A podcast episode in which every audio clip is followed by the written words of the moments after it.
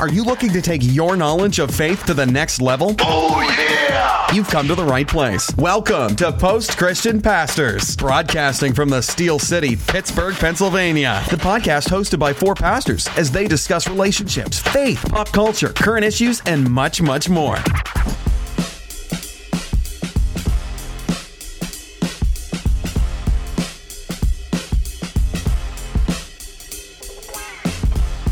Hey, everybody, welcome to Post Christian Pastors. Thanks for joining us for another great episode here. We are excited to uh, talk to you again. Thanks for downloading us or streaming us or whatever you're doing right now, listening in your car, in a plane, wherever you are. boat. It's good to be with you. I'm Mark Helsel, along today with Marv Nelson. Mike Arnold. and Skyping in himself because he's not here is who? John Price. John Price, our long lost member, John Glad Price, who's been exiled to Skype um, for this for this episode. But we are glad you joined us for a really really important episode here at Post Christian Pastors. I mean, it's been. Uh, such a great journey for us as we've been talking about these topics over the weeks, and I hope you've downloaded the other five episodes. And there's some great topics in there. Today we have a really important topic where we're talking about this thing called uh, hurting the poor. Yep. And when you hear that, you might go like, "What hurting the poor? Who Yeah. who's hurting the poor?" Well, it's people sometimes You- who you think they're helping the poor. I yeah. have. And I've so, like, if we say, "Yeah, I've hurt the poor," so if we so if we say uh, to you, and we at the beginning of this podcast, we say, "Are you hurting the poor by?" What you think is helping them, that's pretty intriguing. And we have some great guests to help us work through that and walk through that to make sure that we're helping more than we're hurting. And uh, Mark Weber is going to be with us from Poverty Incorporated, the movie, Great which film. does a great job. Uh, it's a documentary film which looks at the the incorporation of poverty, the the companies and the NGOs and the nonprofits and even governments who and corporations who have created this kind of poverty incorporated, this incorporation that basically uh, helps people who are poor, but often hurts them instead of helping them. So he's going to be with us. He's the co-producer of the film. He's going to be with us to talk about that. It's going to be great. It's going to be good. So we're looking forward to having him on. And then Chris Pfeiffer is going to come on. And Chris Pfeiffer runs an organization that helps people in Haiti called Espoir. And so he's boots on the ground right there, front line. And, and we're going to ask him those hard questions is how are you helping or are you hurting? And, and how do you make sure you're helping and not hurting? Yeah. So we have a great show lined up. We hope that you'll you'll stick with us today, and we're going to tackle this tough subject of hurting the poor Yeah, and of poverty, and how do we do what God wants us to do, which is to take care of the poor. So that's today. You Let's guys do looking it. forward to it? Yeah, man. all right. Let's All right, do let's do it. We're going to take a quick break, and then we'll be right back here on Post Christian Pastors. Don't go anywhere.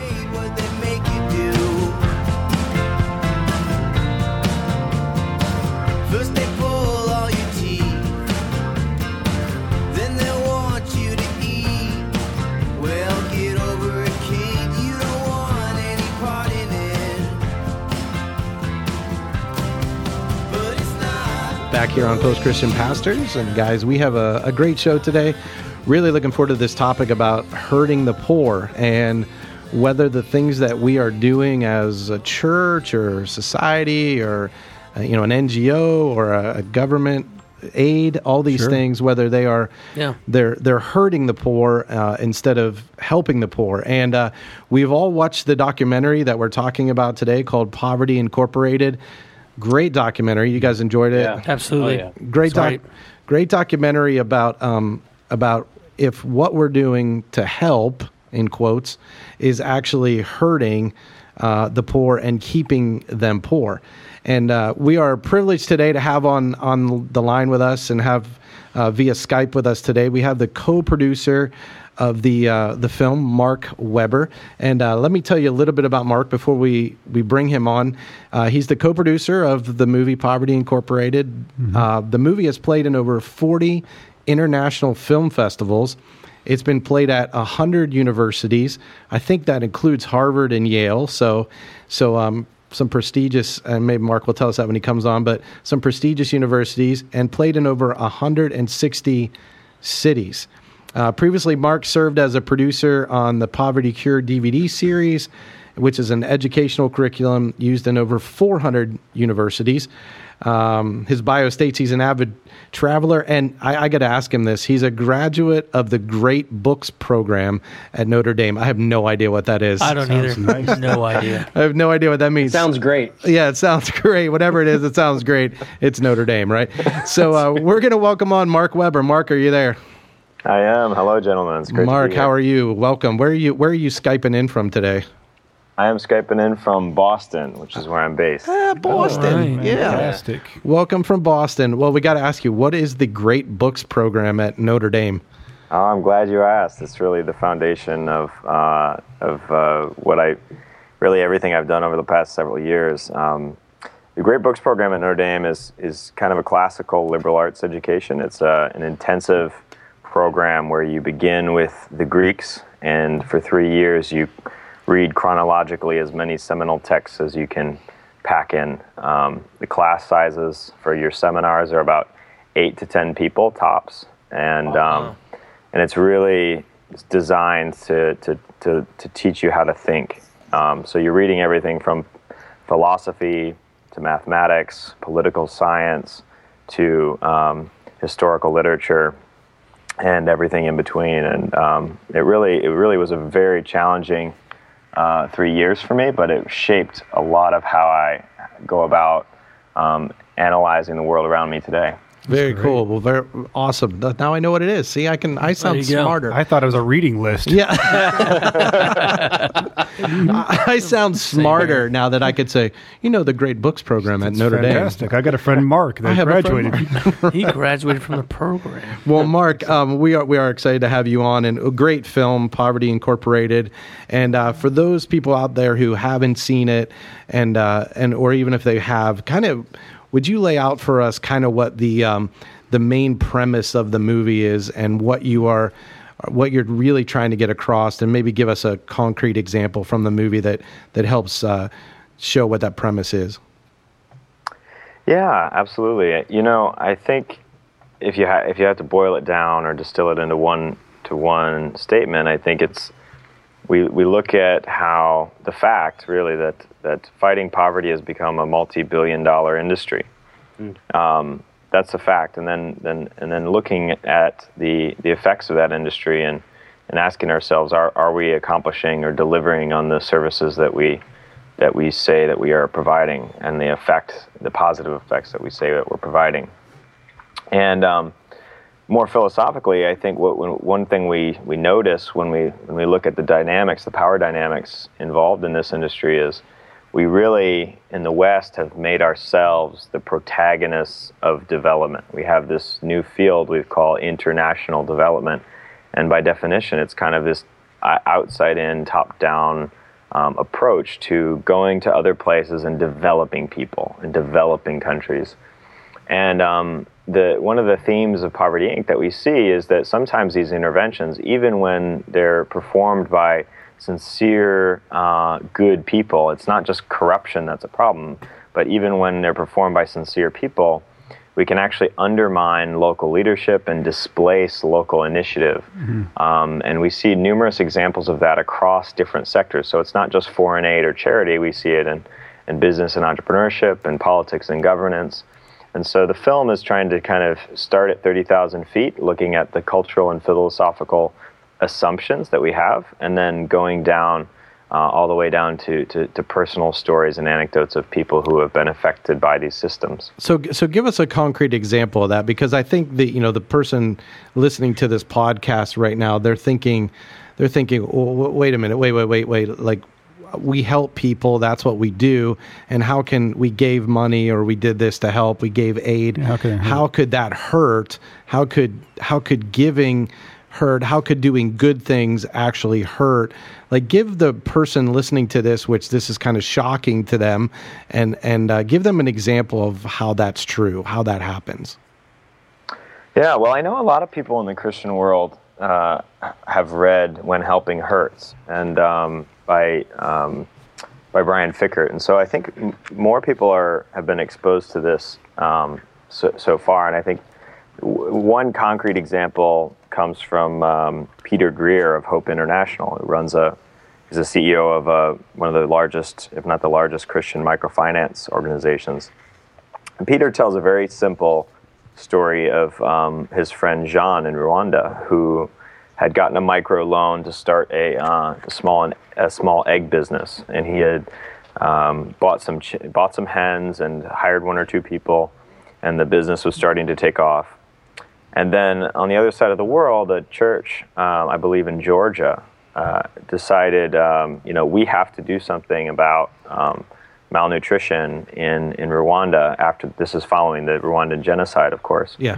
And um, and they looked in their own community and said, well, we have, you know, a, a, somebody in our community who who has a poultry business, and so we can we can adopt this village and send free eggs for a year. And eggs are high in protein and um, this this can be a, our way of, of meeting malnutrition. Right. So a good heart, right? Exactly. Did with a good heart. Yeah. Yeah. And more than just a good heart, they also had a positive impact in the short term on the people who received those eggs. Right. Point being short term, though, right?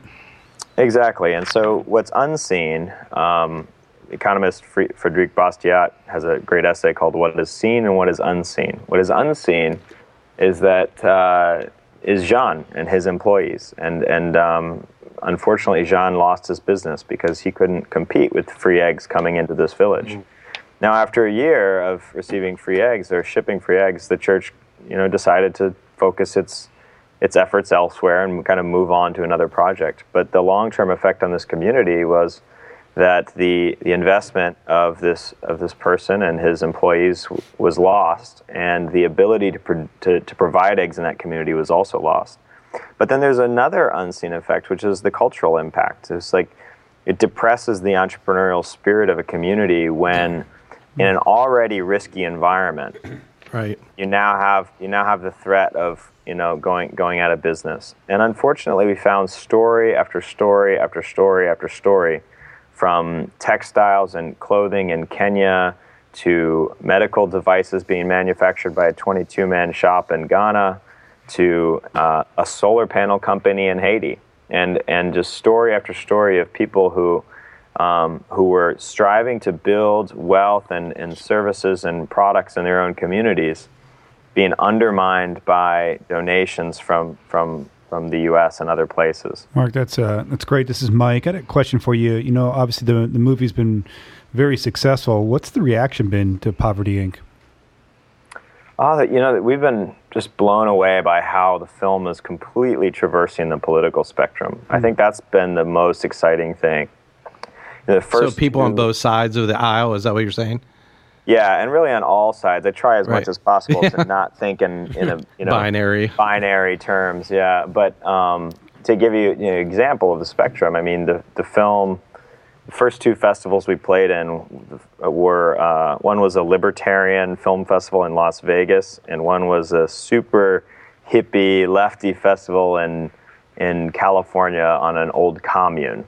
And The question is, which one was more fun? definitely the latter. Yeah, I bet. honestly, honestly. Um, and uh, and we won both of them. Uh, it was funny. We won the first one. We beat out Atlas Shrugged at the Libertarian. Atlas Shrugged in whatever Dinesh D'Souza's America film. Yeah, oh, yeah, America, yeah.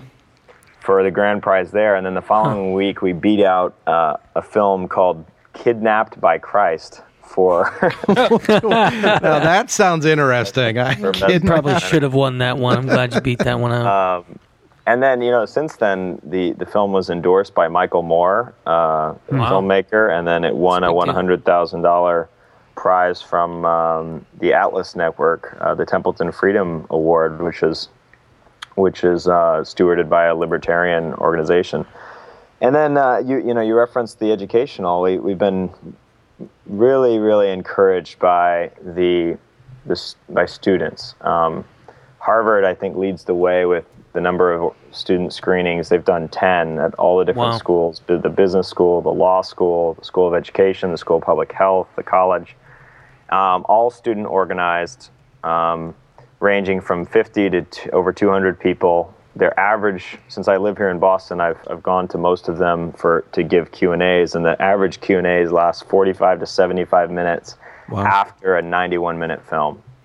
and um, you know systems com- pover- development is a complex system it's not um, it's each of these different countries have, have, have economies and sub sub economies and cultures and subcultures there's all these different dynamics in play change doesn't happen because we change a law or change a leadership or you know it really happens incrementally and so when we see students and young people the leaders of tomorrow especially at these top institutions like Harvard and MIT and Yale and Columbia, et cetera, et cetera, you know, that's that's really encouraging because that's when you start to see um, that that incremental change really start to take hold. Mark, let me uh, ask you a question. I, I mean, I work on a university uh, campus, obviously at the University of Pittsburgh and Carnegie Mellon University. And, you know, for a lot of millennials and college students, helping is kind of chic, like it's in. There's this I'm going to travel to this place and I'm going to take a, a Facebook profile picture and it's going to change the world and I only go for a week. And, uh, you know, what, what do you say to, to students like that? I'm sure, I'm sure this really rocks their world, knowing that some of the things that they've been doing are not helpful or are actually hindering. And so when you take a millennial who has this passion to really help, but, um, you know, it, it's kind of misplaced in some of these ways where it's kind of I'm going to go for the experience of helping rather than for the consistency of of really working something in that's going to last. W- what is it at these Q and A's, or or what is it that you say to them when they ask that type of question? What how do you answer that for the millennial? Because there is this passionate desire to help. Um, but but I think, uh, as you've stated in the film and in other places, um, that it's just misplaced.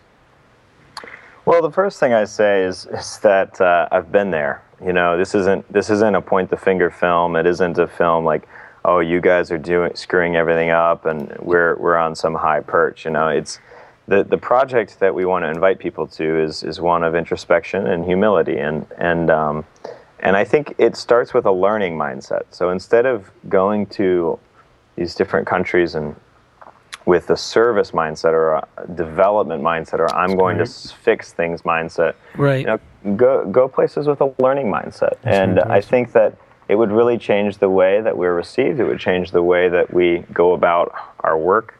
Um, I also think, by the way, that um, when we think about this project of, of human flourishing and, and and we think about what can I do as a person in, in Pittsburgh or in Boston, I think we have to be really careful about not romanticizing these faraway exotic places so much so that we end up overlooking people in our own communities Yep. who who we could really be in meaningful relationships with.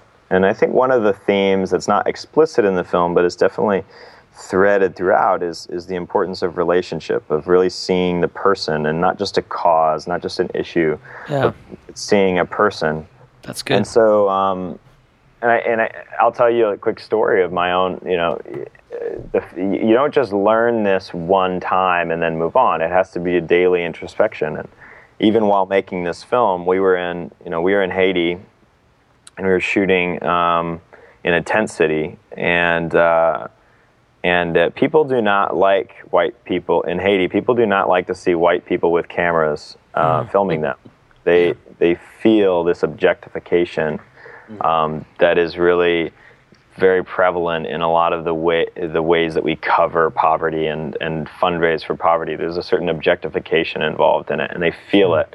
I had a rock thrown in my direction actually um, while filming, and uh, I was I was confronted uh, several times by um, by people who who were very angry that we were filming there, and so we would take time and we would we would explain. No, we're telling a different story. We're telling.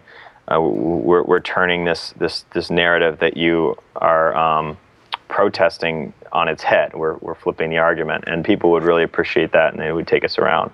but good. even just minutes later, you know, I, I, I, I see this kid, and I'm uh, my co-producer Anielka takes this picture of me with this cute little kid in a tattered T-shirt, and he's like touching my chin, and I see this picture, and the first thought when I see the, the, the picture is, oh, I'm Facebook, you know. yeah, yeah, so, so I put it up on Facebook, and then the next morning, and I watch as the I refresh the page a shameful amount of times, you know, and watch Feels the, good, doesn't it, Mark? Feels the really likes skyrocket, and all of a sudden, I was actually reading this book by Peter Greer at the time, The Spiritual Danger of Doing Good. Wow.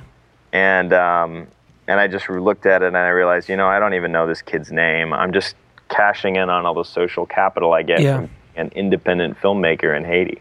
And and I think that that's part of you know as I interact with students and and we talk about going on mission trips or working with certain things that that that's kind of the the toxic nature I think of charity in that process where you know we we take pictures of it we we document it uh, and we want people to like it. Like I challenge my students. We went to Dominican Republic because I have a connection with a ministry down there and uh, I said I don't want you to take any pictures and put any of this on Facebook. And they about had a conniption because they were like, "Well, no, no, I want people to know what I'm doing." I said, "You're not doing it so you could show people what you're doing. You're doing it to help the people that you're working with." Mm-hmm. And it was a it was quite a uh, a difficult uh, break Marv- for them. But once it was done, Marv's not well liked. no, no. But once but once it was done, they saw, wow, like I am I'm very appreciative that that I didn't do that and miss the opportunity of being with the people rather than exploiting the people. Right. John, John, do you have a question? I do, yeah. Mark, uh, this is John, and um, you know, I think in the in the in the film, and you know, even if we're just honest with ourselves, you know, uh, it's something that you mentioned in the book when helping hurts, and I think it's talked about in there as well that kind of we create systems in our that express our beliefs, our cultures, and our own image. We you know we create systems economically, politically, religiously, socially.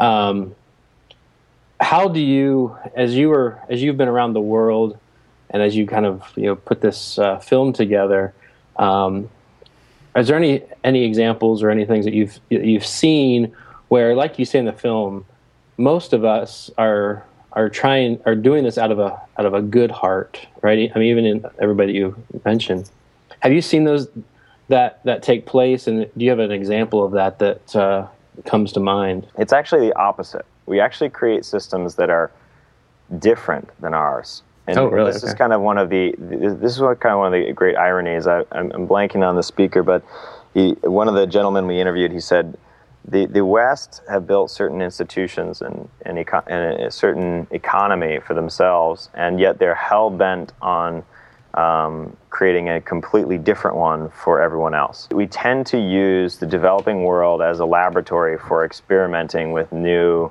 ways of, you know, u- new utopian concepts or different systems that we don't actually have here. uh, yeah Um, and in some ways, we, we don't really practice the golden the golden rule. So we could we can talk about that um, in economics. We can talk about it in charity. Um, for for this audience, I think it'd be interesting to talk about um, the way we address orphans in other countries, which is which is a powerful there's a powerful chapter of the film called "Power to the Parents." Yeah, that's yeah, that, that was sad part That- of the movie. I mean, hearing that, you know what? I think in the movie it says eighty percent of the orphans in Haiti are not Yeah. orphans. right Right. yeah, I mean, that, that- blew my mind.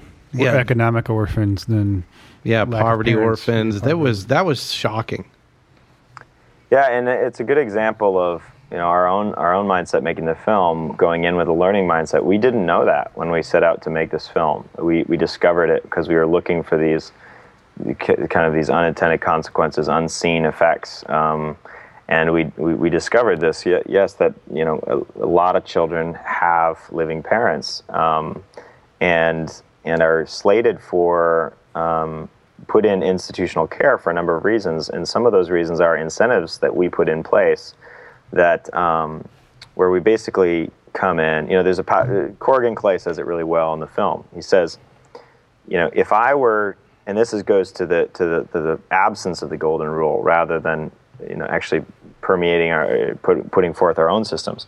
He says, if I were in a financial crisis, if I lost my job and I could not care for my children, and some person from another country were going would, would come in and say, "Hey, we have a solution for you.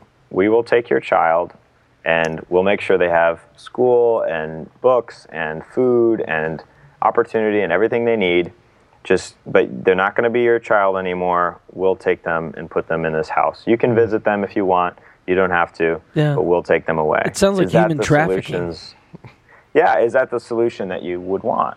And Corrigan No. says, no, I, I, I would like help getting a job so I can take care of my own kid. Right. I would I don't want to lose my children. Right. Exactly. And yet, unfortunately, oftentimes in the way that we go about um, uh, ins- orphan orphan care in other countries, the, adoption is the first uh, option instead of the last. Um, Right.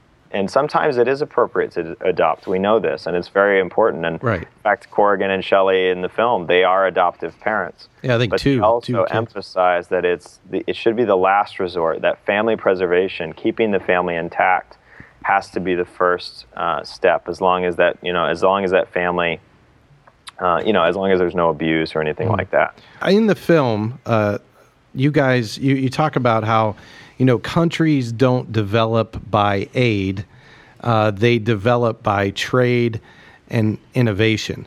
But, but in these undeveloped companies, there is this kind of constellation of entities that are giving aid from uh, aid agencies to corporations to governments, social entrepreneurs, celebrities, charities, NGOs. They all kind of make up this global poverty industry, thus Poverty Inc. And so you have all these aid people, but you are making the statement in the movie that countries don't develop by aid, but they develop by trade and innovation. And so my question to you is what is the what has been the response from the these aid industries to your movie and and in the movie you kind of you kind of not went after that's not the right term but but just for argument's sake kind of pointed out like a, a tom shoes which i think might have been shocking There's to- a backside to these Yeah. solutions that are that are not good. it might have been Right. shocking to people to be like tom shoes wait wait i i, I bought a, 10 pairs of tom shoes I, because- I have a pair. yeah and I almost wore 'em today. or actually, you know, and I, we were joking before we came on was like Bono. Bono is like one of my heroes. Yet Bono in the film, it's not that he comes off bad, but he but he comes off a sense of like he's part of this aid incorporated, uh, and so you know. So again, back to my question: What's been the response to the movie from those kind of organizations? Have they come back at you with with uh, hatred, or have they come back to you with dismissing you, or what? What's kin- been kind of the response to the movie from them?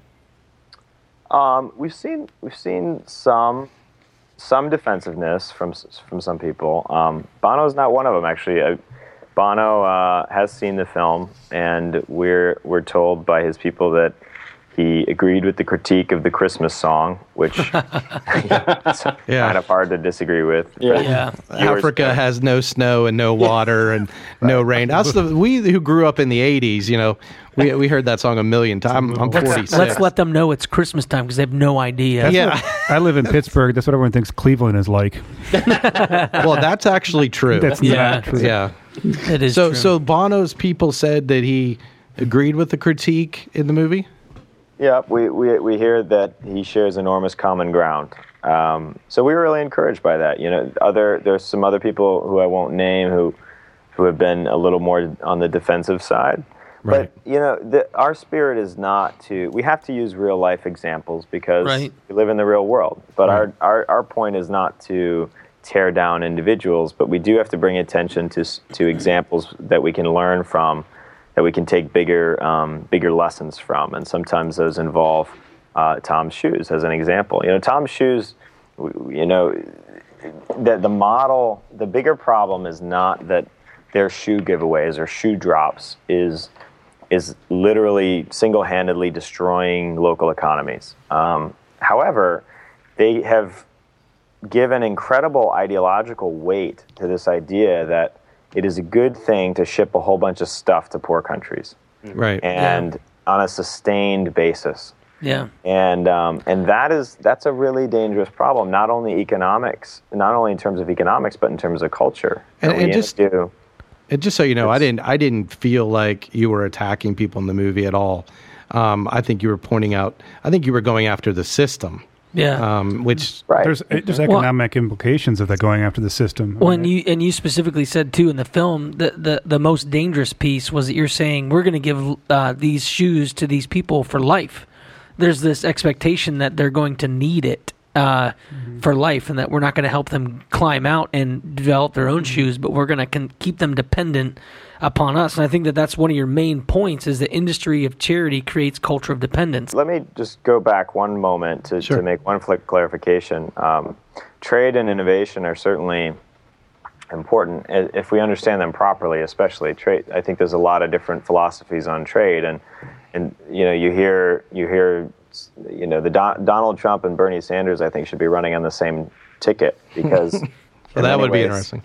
in many ways they have a they have a zero sum same trade philosophy which is a zero sum if we win if if if, if china wins we lose you know it's a win lose uh, relationship rather than a win win relationship theoretically all trade should be win win it should be mutually beneficial problem is we have all kinds of market distortions some of which we we, we look at in the film things like agricultural subsidies uh, trade, rigged trade agreements, uh, aid agreements that end up uh, benefiting um, uh, corporations with political ties as opposed to corporations uh, based on merit, or we have bans against purchasing uh, relief aid locally to support the local economy because essentially a lot of aid is an American jobs program, you know, or an American stimulus.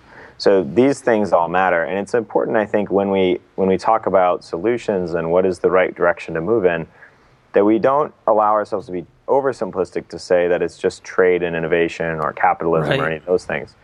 The project of human flourishing does involve the economy, and the economy, the bricks and mortar, the bricks of the economy may be may be uh, businesses, but there's also mortar. There's civil society. There's institutions of justice. There's culture.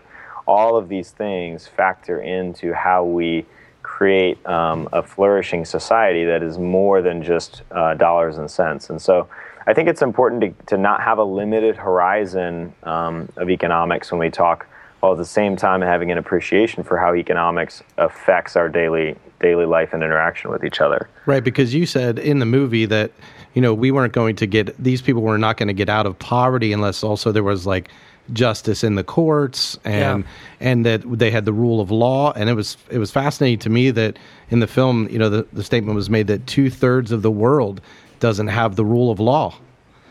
Exactly, and that's where we have to talk about the ecosystems in which people are operating here, not just what people lack and how we can give it to them. So, much of the poverty conversation, and if you ever hear somebody up on stage saying, if we just raise X billion dollars or X trillion dollars, we could end extreme poverty by 2020.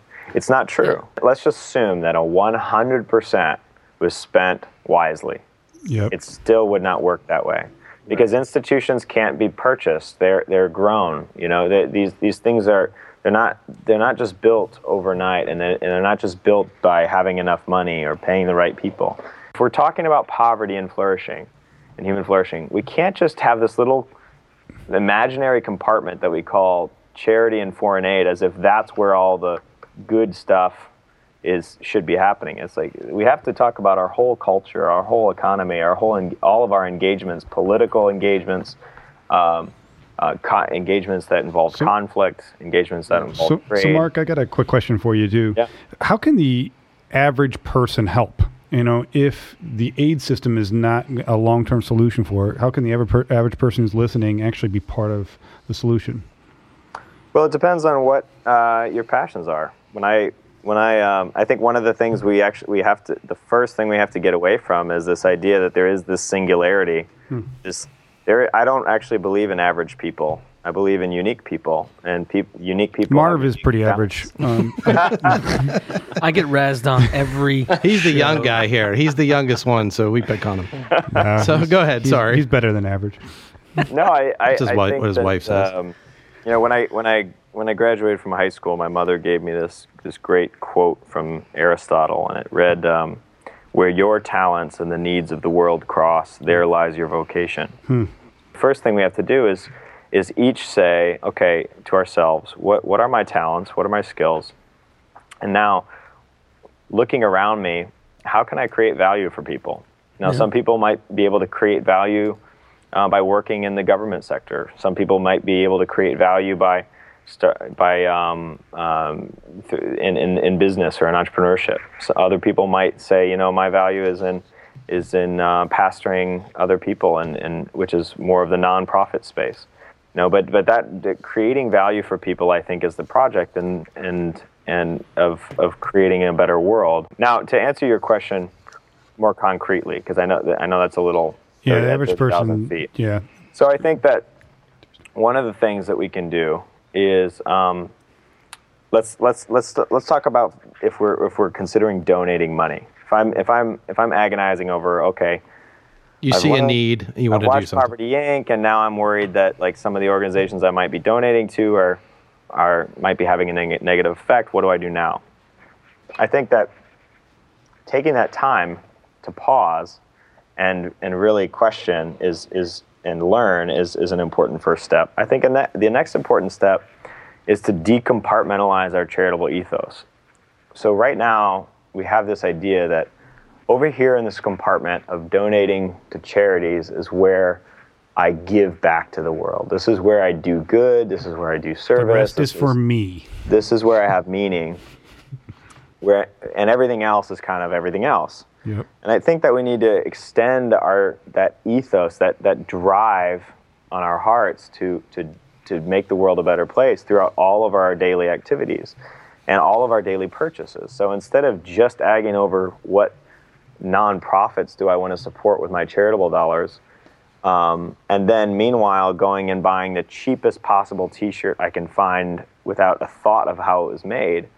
Well, maybe I can instead say, you know, I'm going to be willing to spend a little bit more money for a company whose supply chain values mirror my values, who treats its people and its customers and its and its suppliers um, with the dignity that they deserve. So, Mark, Uh, Mark, real quick, would our purchasing power be as powerful? Is it as powerful to change the world as our donation?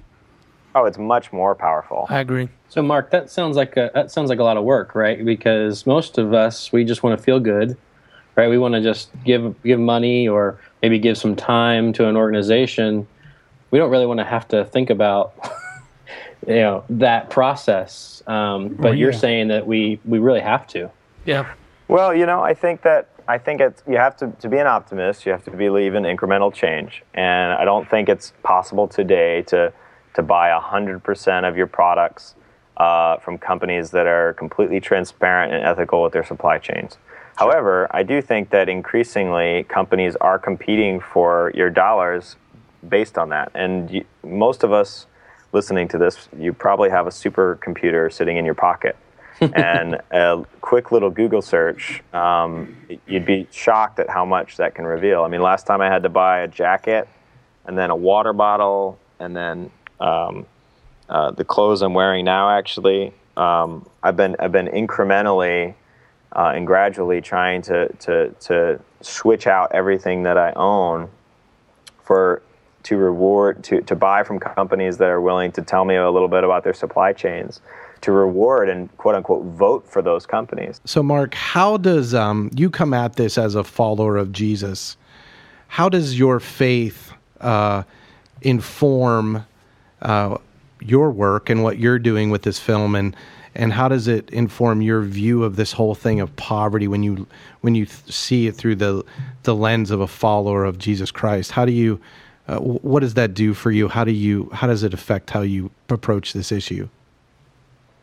That's a great question. Um, you know, in, in our discussions internally with the film, we talked about, um, you know, what we're, if we're questioning philosophical assumptions and, and some of the fundamental assumptions of the system, what, what are, um, what are better um, assumptions to begin with? What are better starting points?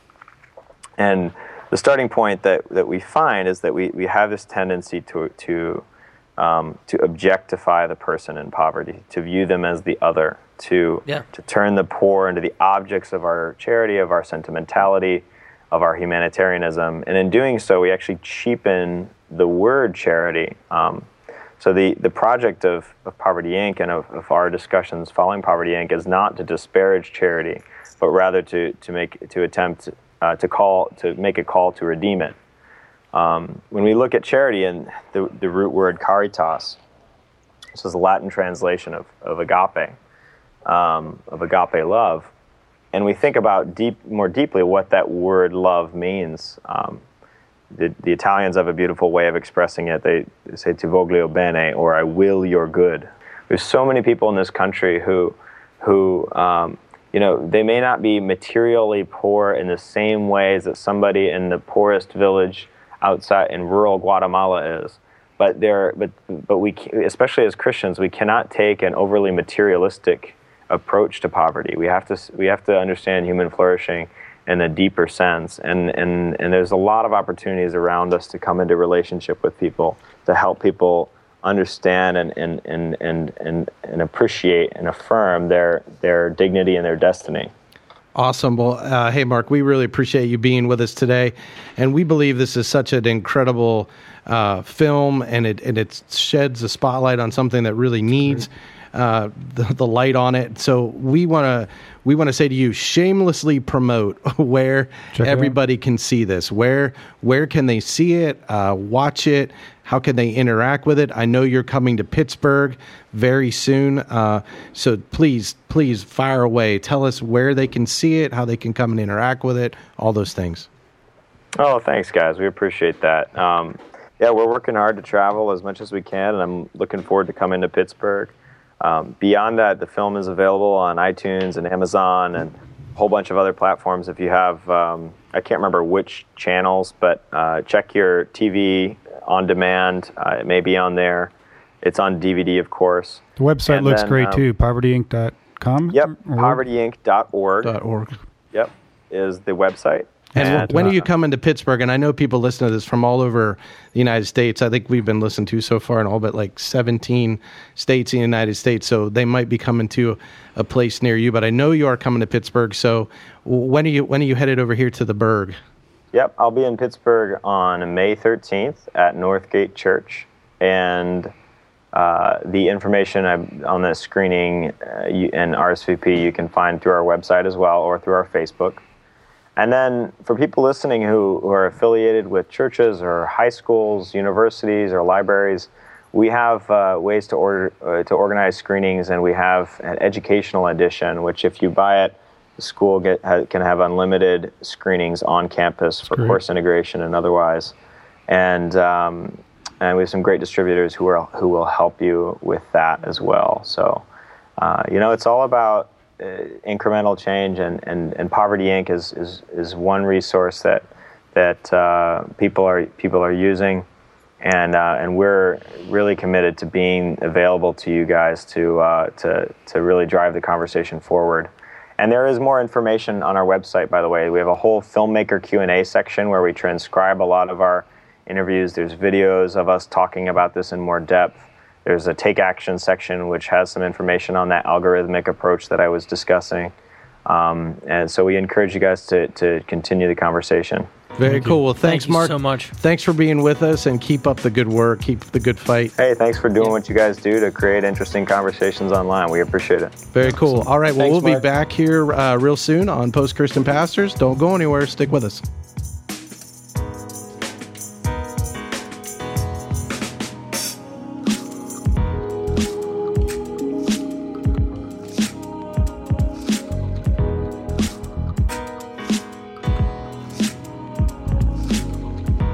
We're back. We are. on Post Christian Pastors. How you guys doing? The great conversation there with Mark. Yeah. Yeah, that was good. What'd you think? I mean, I mean, it's a big topic to talk He's a about. smart dude. He He is is a very smart, dude. He is He graduated from that program of that books. smart books program. It was great yeah, he books. was he was awesome. He was awesome, and you know, I, it's a question that I think a lot of people they they want to help. They have a good heart. Yep. Um, they they think they're doing the right thing. Yeah. And but then you realize that we've kind of set up a whole system that kind of keeps poor people poor and might not help them at all. And um, and so I think I think a lot of people don't think system systemly is that a right word?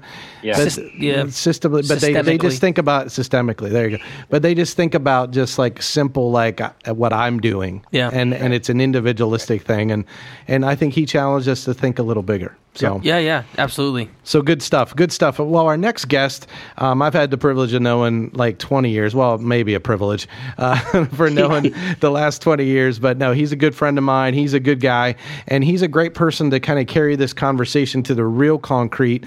Uh, his name is Chris Pfeiffer, and Chris is uh, one of the original founders of ESPWA, which uh, which is a which is an organization that does work in Haiti, and uh, it is a nonprofit organization that fights the root causes of poverty and tries to empower the people of Haiti. Uh, by the way, ESPWA means hope in in Creole and in, in, in, Haitian Creole. And uh, I've been I've been in Haiti a little bit. I was there six months after the earthquake with a couple foundations to try to help out. But but Chris has lived this for years. Has a heart for the people of Haiti. Mm. He's on that boots on the ground version of being right there, yeah. uh, trying to help. And I'm sure he has a lot to say. He's actually helping bring this film Poverty Incorporated to Pittsburgh, and uh, I think he'll have a lot to say to us. He works for the National Multiple Sclerosis Society. He's worked in nonprofits for about the last 15 years, so he's he's been in that world. So he knows a lot. He knows what's going on. So Welcome to Post Christian Pastors, my friend Chris Pfeiffer. How you doing? Hey, Mark. How, good to be with you guys. Uh, we're great. Glad to have you and uh, excited to talk to you about uh, what the work that you do in Haiti. And you're a good Pittsburgh boy. Yeah. yeah. Amen. Chris yeah. Pfeiffer is Pittsburgh. I mean, if you know if you know Chris Pfeiffer, he is Pittsburgh. He's When I think Pittsburgh, I think Chris Pfeiffer. That's true. He has a Steelers tattoo on his bicep. It's beautiful. I saw that the other day. yes. So, Chris, uh, just tell us a little bit about um, ESPWA and and what it does and why you chose Haiti. Like, what what got into your heart about Haiti? Sure. Yeah. Um, a few friends of mine um, got together. Um, I've been work. I've been traveling to Haiti since 2007 um, with a group that you know, Mark, the Pittsburgh uh, Kids Fo- Foundation, Yeah. um, who's Great been doing a lot of work there. So I, I went in 2007. I went in 2008. Um, I lived in Haiti for two months in 2009. Um, and then in 2010, I was, you know, I, I, as I was transitioning out of my work uh, there with, uh, you know, the Pittsburgh kids, I still had this burning desire to do to do more, uh, to do more in Haiti. So I got together with some like-minded friends, and we said, "Hey, let's, you know, let's uh, let's take a let's take a run at this. What it looks like uh, to help our friends. You know, we had been traveling to Haiti, all you know, all of us, and had some pretty uh, deep relationships with some folks and some people that really mattered to us. Uh, so, so you know, we got together. We kind of created the you know the you know the 501c3, and you know all, all of us have day jobs. We all you know have families and different things going on. We all do this uh, completely kind of volunteer on you know you know on the side. Um, so we, you know, we put the paperwork through, and we just uh, we started really with with a medical bend because our our um, our president is a uh, nurse practitioner. Okay. And um, we supported, you know, she had been supporting a doctor on the ground there named uh, Dr. Eugene Macklin, who's just a wonderful Haitian man with a huge heart, doing incredible things uh, in Cap-Haïtien Haiti. Um, so we started kind of with that bend, and as we kept going, we kept coming across uh, some different projects, some different people that um, we kind of wa- wanted to help. So um, currently, we have four main projects. Uh, one is Dr. Macklin. He has a hospital and, and a medical clinic, so we're kind of walking alongside him. We do me- medical trips. We have what we call the Peace and Joy uh, Family Project, uh, which is 23 children and their families, and that could be its own podcast. Yeah. the things I've learned through that process, and that, that's why po- Poverty Inc. really um, resonated with, with me. Uh, we have a Haitian farmer that we're uh, trying to kind of get off the ground who has a dream of a farm and teaching people to farm and teaching people about the land and uh, ultimately sharing the gospel with them. And then we have a tourism business uh, of a friend of mine who's uh, just likes likes to show people the country, show Hey. people the you know show people the uh, awesome. beautiful side of Haiti. Hey, Chris, let me ask you a question. As I mean, uh, some of these are, are, are kind of obvious how you are doing this, but as a whole, how do you empower the people of Haiti and not just give aid? I mean, we, we were talking with with uh, with Mark about the the the crushing um, weight of what it has been doing, just giving aid and and causing dependency and not really empowering the people.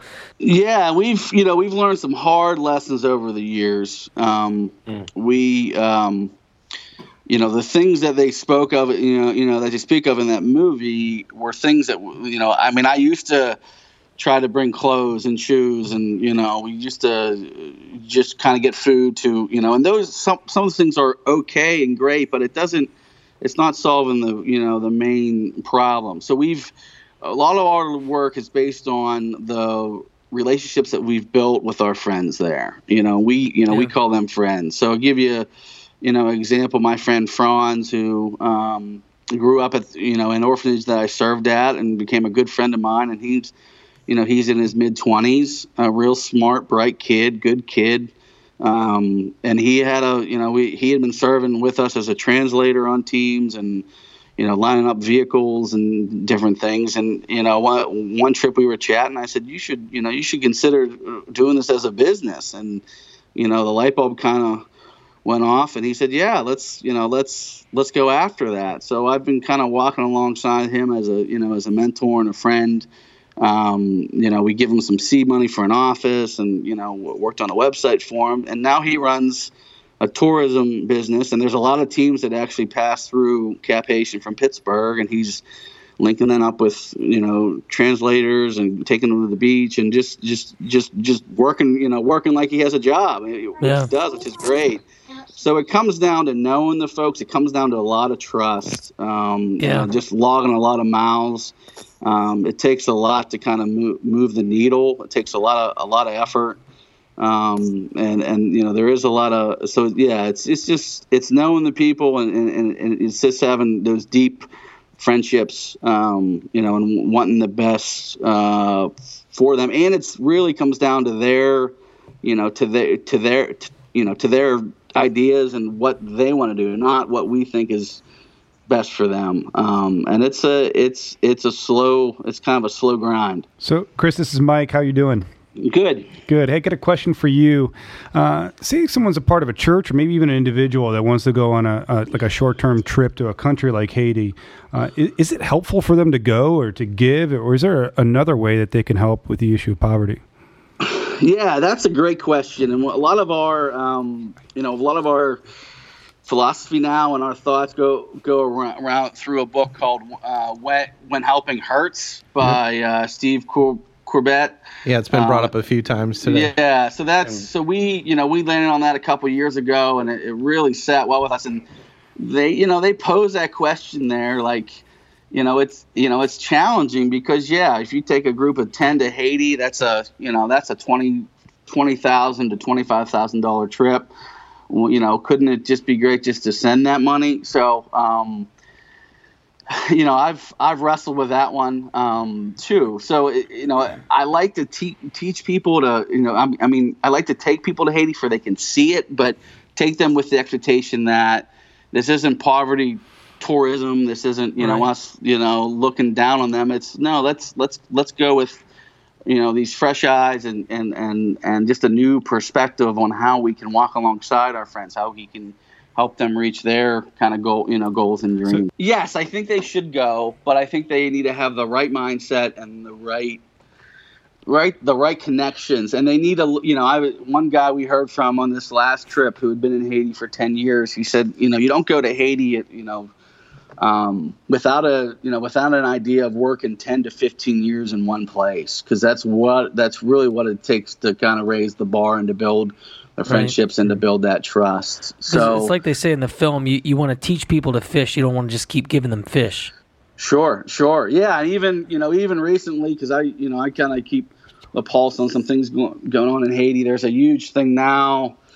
You know, if you if you watch Poverty Inc., they talk about you know a lot about the rice, um, you know, the rice uh, market in the '90s. That you know America kind of ru- ruined that, and just recently, um, USAID is actually planning to um, ship a ton of peanuts to Haiti because there seems to be a a plethora of peanuts. We got a lot of um, nuts. Yeah, we got a America has a lot of nuts. Yeah, they do. But um, you know, and on paper that may sound like a great idea, but you know, the funny thing is, peanuts is one of the things that they can grow in Haiti. They, you know, they make they call it mamba, and they can make, you know, so something like that could crush an entire market. Um, Put people out of work. You know, yeah, yeah, put people out of work. I mean, why would you buy, you know, peanut butter if someone's going to give it to you for free? So, um, so it's just, it's just, it's just, it's just kind of having the right, you know, the right mindset and. Um, you know, we're not the fixers here. You know, we're not the Sure. you know the white sa- saviors coming in, and it's kind of you know what but it's yeah, it's hard, you know, and and I've taken a lot of different folks to Haiti. I've been to Haiti 25 times in the past seven years, and I've taken people who have who have gone and keep coming back, and I've take, taken people who've made promises that I, you know, you know that I had to keep, you know, so so Yeah. so uh, so that you know so now I'm you know I'm a little more edgy or true you know truthful with folks when they go. I said no, if you're gonna come, you're gonna you're you're gonna look for ways to give back. Not you know you know you're not gonna take your uh, you know your selfie with a Haitian orphan and change you know, change your you know your Facebook. Uh, you know your Facebook photo for a week and say, "Oh, look, look at me," you know. So, Chris, let me ask you a quick question here. Mark Weber from Poverty Inc. Uh, in our last segment was talking about one of the, the benefits of going to a country like Haiti is that you learn uh, from the Haitians. You'll learn from uh, people in other countries. Um, what have you learned from your trips to, to Haiti?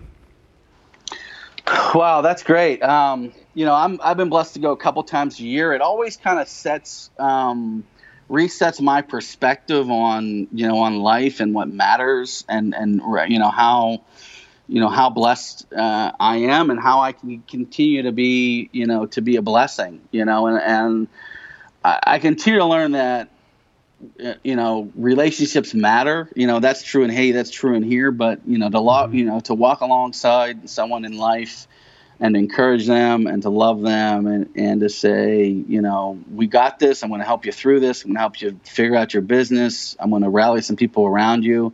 Um, you know i've learned that those those are those are the things that really make a difference you know? So um, you know trying to live an you know authentic life and have authentic friends um, you know is is, is you know is what I've taken from a lot of my trips. Um, and you know, also sh- also I've learned through Haiti that you know Haiti's uh, it's just a beautiful country. Um, you know I could you know I could blindfold you guys and we could I could plop you down on a beach and you'd walk out and you know in Haiti and you wouldn't know if you're in Cancun Jamaica or Haiti, you know, but Haiti has has you know they've had a kind of a bad rap and they they've had a lot of challenges, um, you know, in their founding and then you know you think of the earthquake, you think of hurricanes and um, you know cholera and chikungunya and Zika. It's I had like- that. Cholera? did. So yeah, oh, Chickenunga. Whoa. Yeah. chikungunya.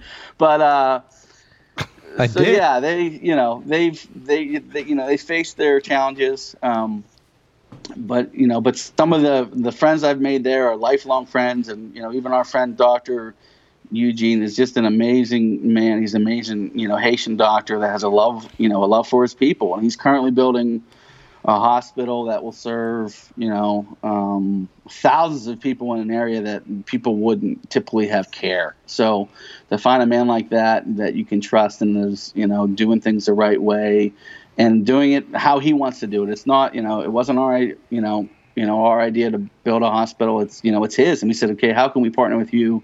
Um, and you know those are the things we're you know we're trying to do. I think that's awesome. Hey, Chris, this is John. Um, you know, uh, I think you know it's pretty clear that um, that Americans, in particular, give a lot of money to aid organizations, to charities that do work overseas. Um, and as you watch Poverty Inc., you start to wonder, well, should I give? You know, should, should I be giving money to these organizations? And as someone who uh, who is directing uh, an organization like ESPWA, like how do you how do you answer that question? And I mean, uh, do you say, yeah, just give us all the money that you can, or do you? Say, do you, do you say- yeah, that you know that's hard because if you you know if you you know I've listened to another podcast a few years ago that kind of tackled this and said, man, if you sit too long in this helping hurts mindset, if you sit there and you dwell on it too long, you kind of throw your hands up and say, well, I I'm just not going to help. Sorry, I'm not gonna do This is- anything. yeah, I'm not gonna do anything. So it's good to know this. It's good to hear it. You know, the stuff in When Helping Hurts and Poverty Inc. is stuff I, I've learned the hard way and stuff I wish I would have learned, you know, four or five years ago.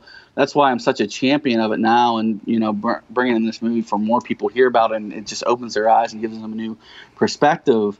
Um, you know, I, you know, people still need to give. You know, we still need funds to do projects, and um, uh, you know, it's just knowing. You know, what's what's unique about our nonprofit is, you know, we don't have a ton of overhead, so you know, we're able to, you know, give money directly to those projects. You know, so um, you know, it's I not think if you not giving. It's just being more uh, careful on where you give. yeah, more yeah, yeah, more prudent and more you know. There's a there's a lot of those kind of horror stories. There's different organizations that you know millions were given and they built three houses. Hey, uh, Chris, thanks for all the great work that you do with ESPWA. Tell us uh, where uh, people can find that. Uh, it's spelled E S P W A. Uh, so, where can they find information if they want to get involved or give? Yeah, ESPWA. It's we uh, are fortunate enough to have ESPWA.com, so you can check that out. You can also look for us on Facebook. We have a pretty active page there. Um, you know, giving you updates, and uh, you can find us there. Awesome. Hey, uh, since you are a friend of the show, we want to play a little game with you. So, you ready to play a little game? I like Yeah. games. Yeah. All right, so uh, we usually have some type of game that we play with people, and so uh, cue the music. Here we go, and uh, we're going to play this game. This week is going to be called "Who Wins in a Fight." Okay. Okay. So this is in, this is in honor of Civil War, the movie coming out this uh, this Friday. So we have uh, you know we have Iron Man versus Captain America's team. Uh, uh, so Mark, I, I, Mark, I know you're a super nerd, man. Yes, He I is know. a total nerd. That's right. Oh, I'm Spider Man geeking out because Spider Man's in this movie. So I'm totally over the edge, man. I got my ticket already. I'm ready to go Thursday night. I'm going.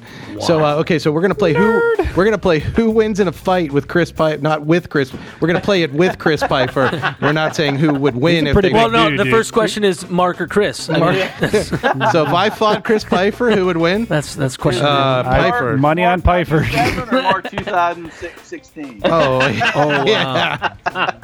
well, I've been on the football field with Piper, so we've gone at it a few times. Yeah, yeah. Uh, My question is: It Mark when he had a mullet or Mark? Oh, I man. have a mullet. It was. Bro, it was Oh. a mullet. was I a don't mullet. understand why you deny this. Oh, okay. So here we go with uh, who wins in a fight, and this is according to Chris Pfeiffer and the rest of us. All right, so here we go.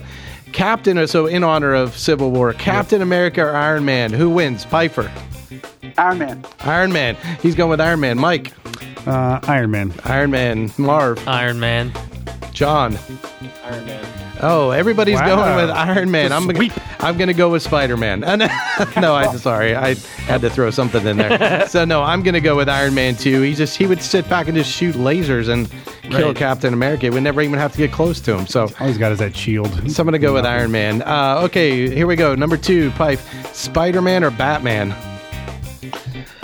Um, Spider Man. Uh, okay, Spider Man going with Peter Parker. All right, Marv. Batman. Oh, come on, Marv. Why would you go with Batman? DC. Oh, well, he's a DC guy. I like the gadgets Batman has, so I'm going with the Batman. Oh, come on. You guys are ridiculous. John, I'm going with the Spidey. Oh, thank you. Spider Man. Not even close. Spider Man wins that one. Okay, remember, this is in a fight. This is in a fight. So here we go. Uh, Marv, you want to ask this one? Yeah. Do you uh, do you see Donald Trump or Ted Cruz winning in a fight? Not politically. This is a real fight. Ted Cruz, man. You're going to go with Cruz. Why? Yeah. I, isn't he kind of a bigger dude than Trump? Well, and Isn't Trump has everyone bigger? do everything for him anyway. So Ted Cruz, you know, he's he's got to I do it mean, on his own. I mean, he got that kind of like you know evil look to him. Oh, there we go. Yeah. Anybody else? Mike, you want to weigh in? I think it's Donald Trump. That dude is mean. I mean, he's aggressive and he just can get. I, I would be afraid of him. He's old Yeah, though. I I sold he's I sold. Donald take down uh, Vince McMahon, so I'm going to go with Donald Trump. Wow. I'm going to go with Donald Trump. John, what about you? I'm, I think I'm going with Donald Trump. I think he fights fights dirty and nasty. I All think. right, looks looks like Donald Trump wins that one. Well, you didn't ask me. I say Ted Cruz. Oh, you're I'm, saying Ted I'm, Cruz. I'm, I'm, I'm, I'm with Pipe, man. I got your back. okay, Mike, you want to ask the next one? Yes, Ronda Rousey or Hope Solo. Do you know who Hope Solo is? Yes, yeah, she's the goalie. Uh, Ronda Rousey or Yeah, Rhonda. You go with Rhonda. Oh, yeah. Mike. Well, didn't Hope Solo built, beat up some dude? she got arrested for beating up some guy.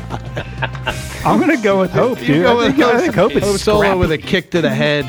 yeah, strong Just one legs. Kick to the head. I'm going. I'm going Rhonda. Yeah, John. Uh, Rhonda. Pipe, Yeah. did you answer already? You went Rhonda. Yeah, huh? All right, I'm going to go Ronda Rousey. All right, here we go. Number five, Justin Bieber or Leonardo DiCaprio. Leonardo fought a bear, so I'm going to go Leonardo Le- and live. Le- Leonardo for sure. Yeah. You're going. Why are you going Leonardo? He's. I mean, the Beebs is. He's. He's younger, man. I mean, you know. not a be- Leonardo you're not a that, you know, believer? that- I mean, Wow. he got that old man sa- savvy to him. You know, that, you know, I'm you know going- That, you know that old man strength. I'm going Bra- Leonardo 40-year-olds gotta DiCaprio. Stick together. Right? I'm, go- I'm going Leonardo. Even though he couldn't hold on long enough, he fell down and, and drowned. That's true. Yeah. that's true. He did. He said, "Rose, don't let me." You- Did you ever notice that movie? He says, "Rose says, I'll never let you go, Jack." then she lets him What's go the as first soon thing he she dies. goes? She lets him go. She lets him go. She's such a liar. She's like he's I- I dead. wanna he tell you won't this. remember. I He lets would- his carcass go sink to the bottom of the ocean. All I right. would stop my world to watch this fight. I would love Bieber and see it. DiCaprio. I would love Mm-hmm. it, and I would go with Bieber because he's younger, and I think he's he's just around some athletes. I think they would give him some schooling. All right, here we go with number six Beyonce or Sasha Fierce or the Queen versus Taylor Swift. So Beyonce versus Taylor Swift. Pipe. Beyonce, man. I go the same, man. Beyonce, Yeah. she, she's gonna go after it. it's a- question. I think Beyonce's got that one handed. T. T Swizzle's way Again, too I soft. would I would stop my world to see this one too. and I'd love if Beyonce would give a smackdown. Oh man. Oh yeah, she man! All right, that would be hilarious. Well, somebody got hit in an elevator, right? Oh, yeah. I mean, she's got that. She's got that kind of in her family there. She got that fight in the elevator. How about number seven, The Rock or Vin Diesel? So I just watched Furious Seven, which is the most ridiculous movie. I watched it like yesterday, and and it's so ridiculous. But who would win? That's what made me think of this. Who would win, The Rock or Vin Diesel? The Rock. They go with The Rock. Uh, oh yeah. Okay, Rock. the Rock would destroy him. yeah, I say The Rock too. I mean, did you see him Hercules? I mean, come on. He was The he was beat. What about Rock versus Beyonce? Hmm. I think Beyonce might take that one. Yeah, I think I'm gonna go with The Rock too. Did anybody else? Anybody else? Or everybody go? All right, everybody went. All right, in his prime, a Bruce Lee in his prime or Jackie Chan in his prime. We'll start with Mike. Oh, Bruce Lee. All right, Hands go down. Bruce Lee. I say Enter Bruce the Lee, too. Dragon. To the dragon. Yeah, I'm Okay. totally Bruce Lee. Jackie Chan was all about comedy. Yep. Uh, he was actually a pretty serious fighter, in, Right, right. in those films. But when he came to But- America, they made him into a comedy act almost. Pipe. What about you? Who you going with? Uh, Bruce Lee. Oh yeah. Bruce Lee. Anybody else? John. Bruce Lee. Bruce Lee, man, Bruce Boom. Lee swept that one. Okay, and the final one. The leg. Sweep the leg. Here we go. The final one. This is the ultimate battle: Godzilla or King Kong. We'll go with Marv. Oh. Well, considering both of them are fake animals, uh, I, I say King Kong. You're going King Kong. I'm going King Kong. Okay. All right. King Kong. Peter Jackson's King Kong was freaking ridiculous. All right. Just okay. saying. Okay. Yeah, which King um, Kong are we talking about here? what the about- original or yeah. We're talking about the uh, whatever King Kong you want. go ahead. Go, go ahead. Go ahead, John. Godzilla or King I King got Kong? Godzilla. You got Godzilla? Fire breathing, fire breathing giant dragon. There you go. Would be King What about you, Pipe? I'm gonna do Mothra. Ma- nice. You're going off the script. Mothra. It'd be like ta- Mothra tangles you all up, and and then just I don't know what Mothra would do with you once they got you all. What is a Mothra? I Mothra, even you don't know what Mothra No. is? No, Oh, I bro, grew- I'm out in the dark. On I that grew one. up watching Godzilla like Saturday morning. So did Pipe. So uh, with Mothra, it's like a big flying moth. Awesome. You don't know this? No, You don't know this. You do not know pop culture. All right. who, hasn't who hasn't gone? Me? I'm gonna go with Godzilla. Not the not the really bad American Godzilla with Matthew Broderick in it, and that that Godzilla was ridiculous. But I'm going with the bad guy himself, Godzilla, who destroys all monsters. He's king of all monsters. So Godzilla for the win. Awesome. How about LeBron James or Ben Roethlisberger? Oh well, I'm a little anyway. I'm a little biased there, but I'm gonna So go am with I'm gonna go with Ben. Big Ben. I want to go. LeBron would tear him up. All right. we'll, we'll edit that one out. All right. Well, that has been Who Wins a Fight? Who Wins in a Fight with Chris Pfeiffer. Thanks for being with us, Chris. We appreciate you being on here. Thanks for all the great work that you do. And, uh, and we will uh, look forward to hearing some great stories about uh, the things you're doing in Haiti. Thank you guys. I appreciate it. All right, Chris. Chris. Peace out. All right, take care. All right. We will be back here on Post Christian Pastors. Stick around.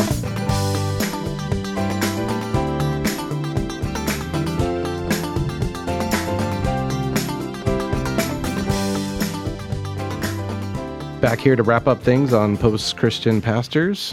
Great show, guys. Yeah, Yeah. challenging. Yeah, absolutely. Makes you think, right? Yeah. Makes you think. And, and we're trying to live out the message of Jesus. We're trying to live out the gospel in this world, in this post Christian society. And we're trying to help. And one of the things that Jesus cared the most about was the poor. And the Bible talks more about the poor than almost everything else. And, and so we got to get this right. Yeah. Right? Absolutely. Yeah, most definitely. That movie was very thought provoking. Uh, watched it the other night with my wife and was just challenged by that Yeah, movie for sure. Yeah, I thought Yeah. I thought it was a great idea of talking about the global issue of hurting the poor. You know, one of the things I want to wrestle with, uh, you know, on my own is is how can we bring that down to our local level as well, not just the global level. But yeah, it was an excellent show, and and the stuff that was brought by both our guests was fantastic, and I thought very thought provoking and challenging. Absolutely. Yeah, good stuff. And uh, we were great to have great guests on. Chris was great talking about what he's doing on the ground there in Haiti and uh, some of the lessons that he's learned. And he's learned some very hard lessons the hard way. And we hope that by listening to this podcast, maybe you will think about how you give and how you help the poor. Absolutely. So it's been a good one. We're going to wrap it up here on Post Christian Pastors. Hey, we would love to have you tell others about where they can find us. They can find us on Facebook at Post Christian Pastors and find out when we have new episodes coming up. You can download us on iTunes at uh, Post Christian Pastors. Just find us, download us, stream us, whatever you Share do. don't- share it. share it with your friends. Yep. It would be great, and we love having you aboard. Thanks for listening. We're glad you're here. And so we're about to be out like Marvin Dodgeball. Are you ready? Actually, I never get out in dodgeball. Average dodgeball player. Uh, All there is right. no average. Everybody say goodbye. Goodbye. Goodbye. We're out. Take care.